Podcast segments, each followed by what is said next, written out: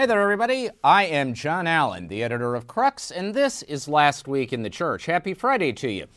Today is Friday, April 16th, which means it is the birthday of Pope Emeritus Benedict XVI. Uh, Pope Benedict turns 94 today. So, from all of us here, a happy Ad Multos Annos uh, at the Pope Emeritus, for the Pope Emeritus, I should say. Uh, listen, uh, we did last week's show actually on Monday, so it's only been four days since we've seen each other, but nevertheless, a great deal has happened uh, in those four days. So here's what's on the menu today more Vatican trials. Uh, the a, looming, a looming rather referendum on the Second Vatican Council. The Vatican is nothing if not persistent in its latest arrest warrant. Uh, a new Vatican website literally shoots for the stars. And finally, a big time beatification seems to be in the deep freeze. That's what's on the menu, so please stick around. All right, so uh, I want to remind you that you can find full coverage of all the stories we're going to talk about today on the Crux site. That is cruxnow.com, cruxnow.com, your one stop shopping destination for the very best in smart, wired, and independent Catholic journalism. When you go on the site, you'll notice we are in the middle of our online fundraising appeal. If you can help us out from the bottom of our collective heart, we would be grateful. We're looking for people willing to make a small monthly contribution that that commitment is important because it gives us stability and it gives us the ability to plan. We're not looking for much maybe what you would spend on a cheeseburger or streaming a movie this month. Whatever you can do uh, we would deeply appreciate. Also want to remind you if you like the program here uh, please give us a thumbs up. Please give us a like. Please give us a retweet uh, you know, go on the social media platform of your choice and make disciples of all the nations. We want to put this show in front of as many eyeballs as possible. Okay, with those naked commercial appeals out of the way, let's get started.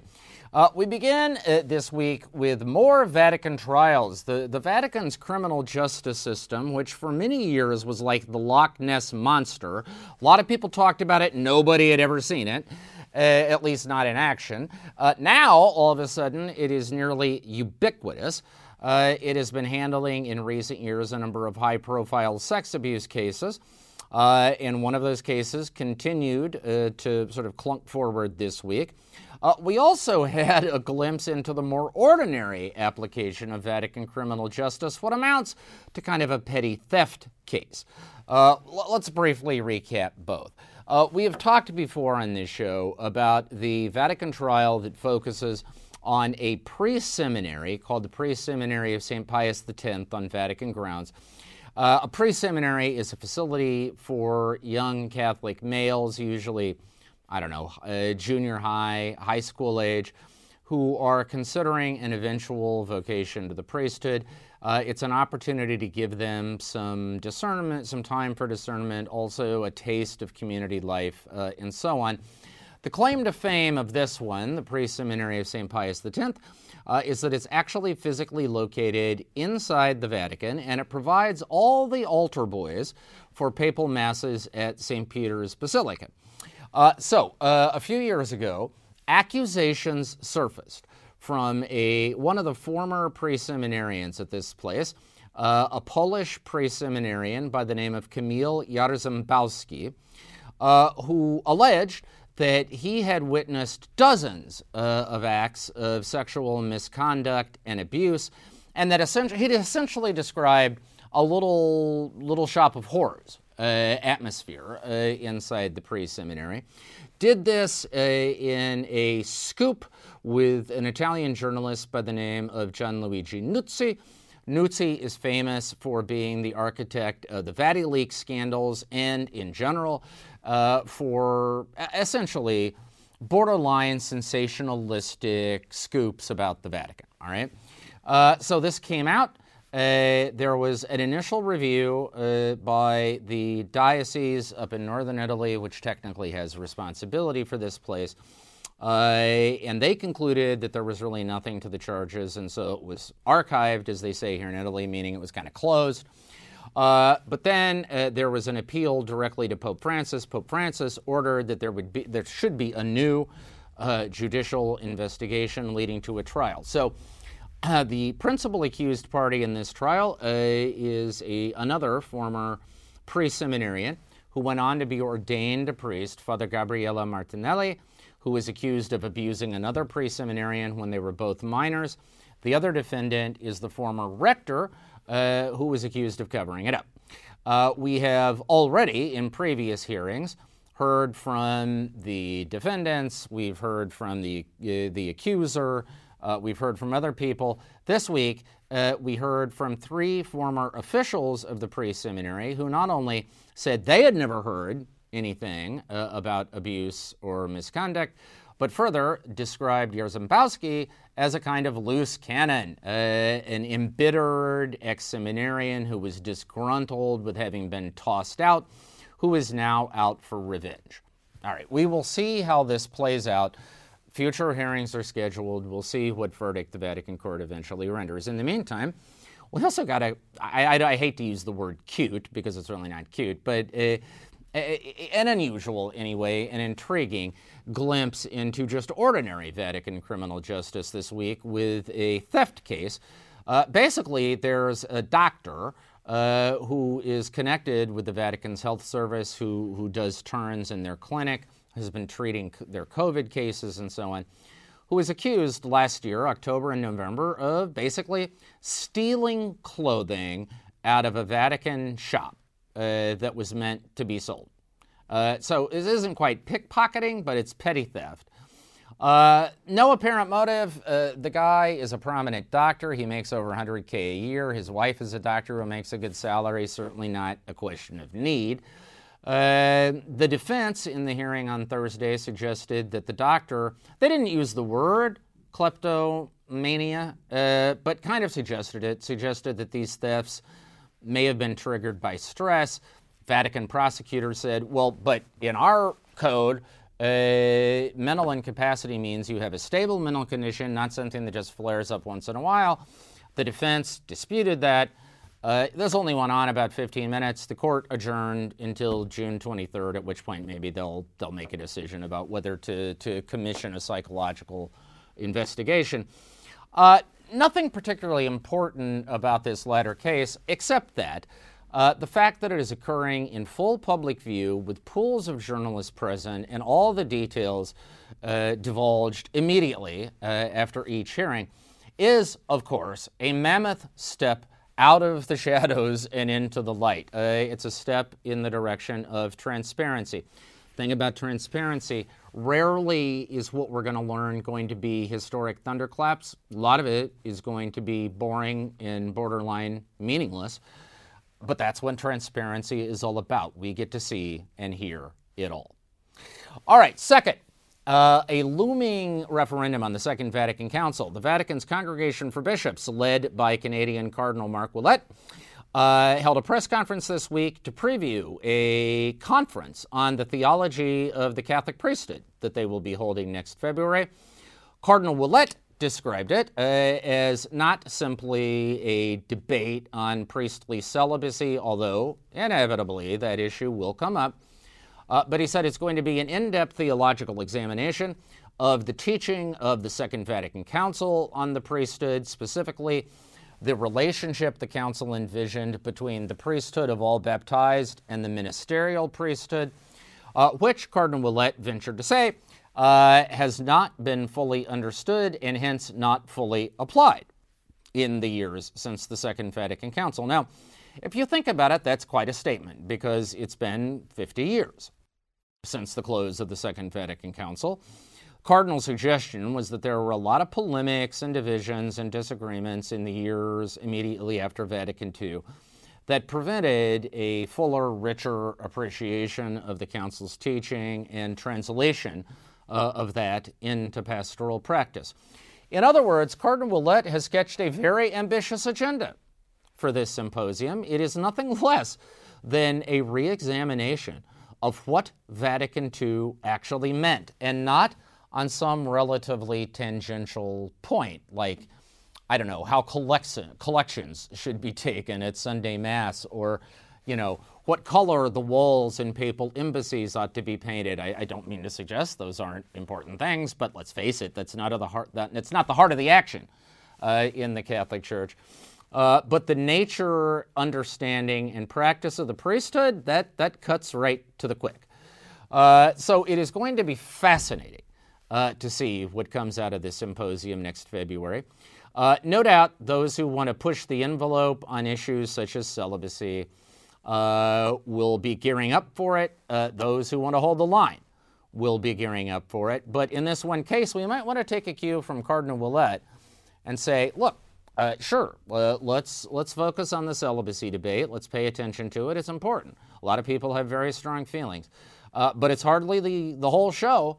Uh, and when we're talking about the legacy of a council being, in a sen- certain sense, codified for all time to come, uh, that's big time stuff. And we will, of course, have full coverage on the Crux site. All right. Third, uh, the Vatican is nothing if not persistent with a new arrest warrant. Uh, we talked uh, a couple of weeks ago uh, about a fairly brutal result in a civil court in the UK for the Vatican. Basically, uh, this has to do with the London property scandal. You'll remember this is about a piece of property, a former Harrods warehouse in the posh London neighborhood of Chelsea, that the Vatican Secretary of State initially bought about 50% of for roughly 200 million, uh, and then wanted to buy the rest of for another 180, 190 million. So rounding up, we're talking about 400 million US all in. Uh, and this became a scandal because the Vatican, the Secretary of State wanted to finance the purchase with debt from the Vatican Bank. The Vatican Bank wasn't interested, thought there was something a little hinky uh, about all of this. People have been arrested and fired, investigations are ongoing. Uh, so, as part of this investigation, the Vatican has charged that two Italian financiers, laymen, uh, one who was involved in the first purchase, one who was involved in the second, basically bilked the Vatican, fleeced it uh, for several million euro. Uh, that second financier is a guy by the name of Gianluigi Torzi. Uh, the Vatican, through Italian authorities, had requested that authorities in the UK freeze Torzi's accounts and arrest him. They did because that's their treaty obligation. It went in front of a civil judge, and the civil judge said, Are you kidding me? Said, eh, There's a paper trail here. Everything Torzi did was fully authorized by people in the Vatican and the Secretariat of State. There's no case for criminal misconduct here. I'm unfreezing his accounts, and I'd recommend you not go forward. Uh, basically, as bad a result as, as, Vatican prosecutors uh, could have envisioned. Well, uh, what has happened now uh, is that since Torzi has been released, the Vatican went to their counterparts in Italy uh, and asked that Italy issue uh, a request for an arrest warrant of Torzi again in the UK. Uh, there is a codicil uh, in the bilateral relationship between Vatican and the Vatican and Italy that allows it to do that. Italy, exercising its treaty obligations, has made the request. Uh, now, that request, because the Torzi's lawyer in London has said he'll appeal, presumably it will go before another civil judge in the UK we will see if the outcome is any different. I, I will simply say this. The, the conclusion of that first civil court judge in the UK looking at this mess was the conclusion, frankly, that most people without law degrees or years of experience on the bench would be tempted to reach, which is there are written memos from the two highest ranking officers in the Vatican Secretariat of State, that is, Cardinal Secretary of State uh, Pietro Parolin, and the Sostituto, the number two guy, Archbishop Edgardo Peña Parra, authorizing in full these transactions and authorizing the payments made to Torzi as a result. Now, you can argue that Torzi was gilding the lily. You, you, know, you can argue who is overbilling, and maybe he was, and maybe there is criminal culpability there, but it's hard to think uh, that if something criminal happened here, that those who signed off on it repeatedly at every stage uh, don't bear at least some measure of responsibility. in the fact that, so far as we know anyway, There has been no investigation uh, launched against either Parolin or Peña Parra. Neither man has been called as a witness uh, in any criminal proceeding by Vatican prosecutors. All that cannot help but induce a certain degree of suspicion, suspicion that when push comes to shove and the rubber really hits the road, and I could roll out more metaphors, but you get the idea. When things get dicey, uh, the Vatican criminal justice system is designed to find lay culprits, lay bad guys who will carry the weight for what went wrong while insulating the guys in scarlet and purple from any ultimate accountability. Maybe that's unfair. Maybe that's uh, an outdated perception. Uh, maybe the wheels of change are turning. But I would simply note that at least in this case, we have yet to see much concrete evidence of it. All right, fourth this week. A new Vatican website literally reaches for the stars. Uh, mm, Catholics who trade in inside baseball are well aware uh, that the Vatican has its own observatory, uh, its own center of astronomical investigation and research. We know it was actually created in far ago 1891 by Pope Leo XIII. Uh, footnote, the, also the Pope who launched the modern tradition of Catholic social teaching. Uh, he was an ex- Leo XIII was an extraordinary learned man. It is said of him uh, that as a hobby, uh, he would walk around the Vatican gardens uh, composing Latin poetry in Latin hexameter in his mind. You know, just just to kill some time. Uh, it's what he liked to do. Uh, so uh, he he was very much a man who believed that the church should not be estranged from learning, from science, uh, and the creation of the observatory was a gesture uh, in that regard. Uh, the observatory was founded out at Castel Gandolfo. You couldn't really do it at the Vatican because even in the late 19th century, there was too much light and smog in the city. It would have made uh, observing the stars difficult. So they went out to the hills in the Castelli uh, in Castel Gandolfo. Later on, uh, the Vatican Observatory also acquired a facility uh, near Tucson, Arizona, because, of course, the desert, just those are ideal viewing conditions. Uh, and so, for more than a century, uh, the Vatican Observatory has been on the cutting edge of astronomical research. A great patron of science. There are a number of uh, world class astronomers on the staff of the observatory. Uh, however, uh, that wasn't the whole mandate that Pope Leo XIII gave. Pope Leo XIII said he wanted the world to know uh, that the, the Vatican uh, had no fear of science, in fact, that it wanted to be a patron of science. It, it's done a great job. At the second part of that formula, the, the letting the world know part, uh, maybe not so much. So recently, uh, the head of the Vatican Observatory, a American Jesuit brother by the name of Guy Consolmagno, presided over the launch of a brand new spiffy website, uh, which uh, includes a, uh, an online digital community for people who are uh, interested in the intersection of faith and science and astronomy. It includes uh, sort of uh, very hip, modern type podcasts. Uh, it includes a kind of digital shop, although they're a little bashful, honestly, about calling this a shop. Really, what this is is for people who want to make a contribution to join the digital community. They get some points they can redeem to get some Vatican Observatory swag. Uh, but in any event, it's very cool. Uh, and Consolmagno has described this uh, as an effort to sort of not only get the word out in a promotional sense uh, about the Vatican Observatory, uh, but also for the Vatican Observatory to be a catalyst in a broader cultural conversation uh, about faith and science, uh, and the idea that ultimately uh, there is a kind of kismet, uh, a kind of kinship between the two, and viewed properly, they are mutually reinforcing. Check out uh, this new website, the Vatican Observatory. Uh, it is fun, it is fascinating. Uh, in some ways, it's the church at its best when it comes to the intersection with science. I would add as a footnote uh, that one of the prime movers in this project were our old and great friends uh, at Longbeard Digital Marketing. Uh, Longbeard does all the IT for the Crux site. They also design our own digital marketing strategies. Basically, every bright idea about what we've done online uh, has come from Longbeard.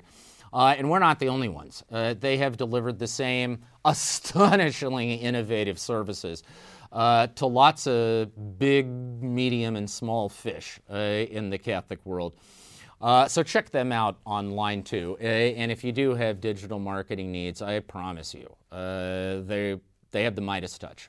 whatever they come up with will be gold. all right, finally, this week, speaking of big time, a potentially big time beatification seems to be in the deep freeze. Uh, several years ago, it was announced uh, that a group had been formed to promote the beatification of the late Italian Prime Minister Aldo Moro. Uh, now, if you've spent much time in Italy, you're going to know the story of Aldo Moro like the back of your hand, uh, but of course, in other parts of the world, maybe not so much. Uh, Aldo Moro uh, was born in 1916, so therefore grew up late 20s, 30s, early 40s uh, in Italy.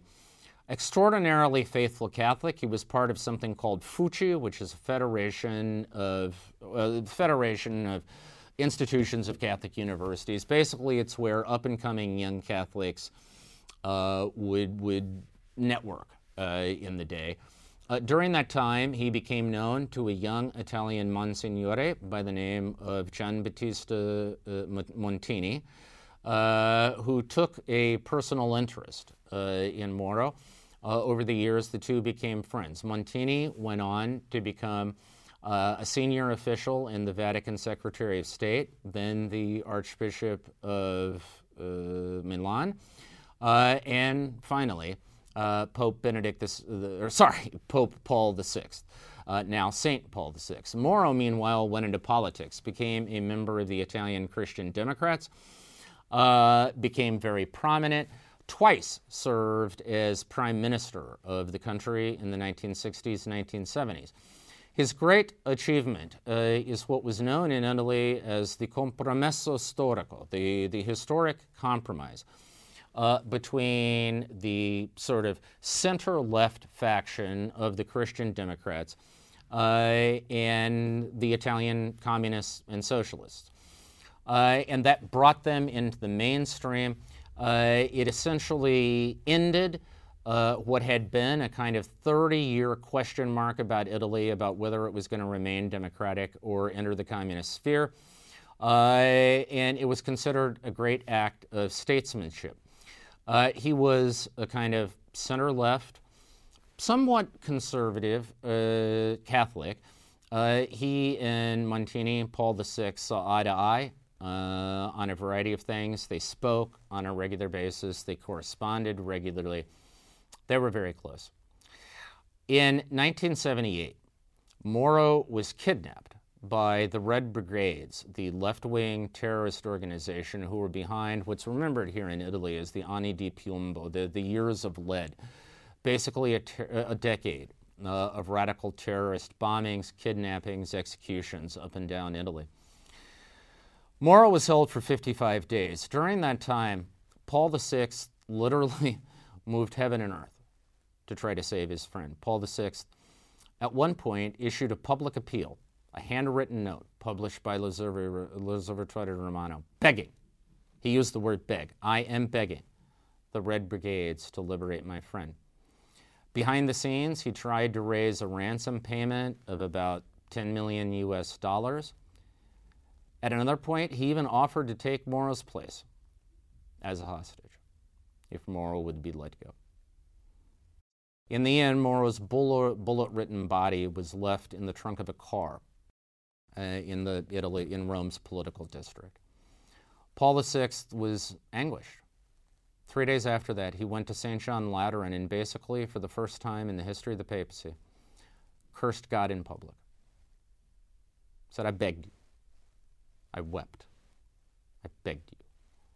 And you did not hear my prayer to save the life of Aldo Moro, who was my friend. All right, in honor of Moro's memory, therefore, in the fact that throughout his entire life he remained a faithful Catholic, there has been a push uh, in recent years to try to see him beatified. Uh, however, uh, his daughter, uh, a few years ago, uh, complained about the slow pace of the process. She eventually got an audience with Pope Francis. Uh, she had hopes that that would speed things up, but it stalled again. Uh, there was then a report in the Italian media uh, that the Congregation for Saints had actually requested bribes, basically, cash payments, uh, to speed things up. That was denied. The congregation said that there is no process underway here. Uh, the Vicariato of Roma uh, has not requested a process. The only thing formally that's happened is that a couple of postulators, that is, the official in charge of the cause, have been appointed. Both later quit because they said the job was simply overwhelming and they didn't have the resources. Look, uh, I know there are a lot of worthy causes for beatification and sainthood, and I know when you're talking about a politician, it's terribly complex because it's hard to separate the Christian virtue and the political positions. Um, and it's a, it's a you know, I mean, I, I know it's a thicket, and, and all that said, uh, if ever there was somebody in political life uh, in recent memory who seemed to try to live and, as it happens, die by his Catholic faith, for whom a pope himself wept and remonstrated, channeled Job for a moment with God. Um, this would seem to be a fairly compelling cause. Here's hoping that the authorities in the Vicariato here in Rome, that what remains of the Christian Democrats and all those who remember Aldo Moro's memory will be able to scrape up what it takes to jumpstart this process and give it at least the hearing that it deserves. All right, that is our show for this week. Please uh, give us a thumbs up or a like if you enjoy this content. We are going to see you next Friday, same bat time, same bat channel. In the meantime, stay safe, stay healthy, have a fantastic and blessed week. Go KC Royals, and we will talk to you again soon.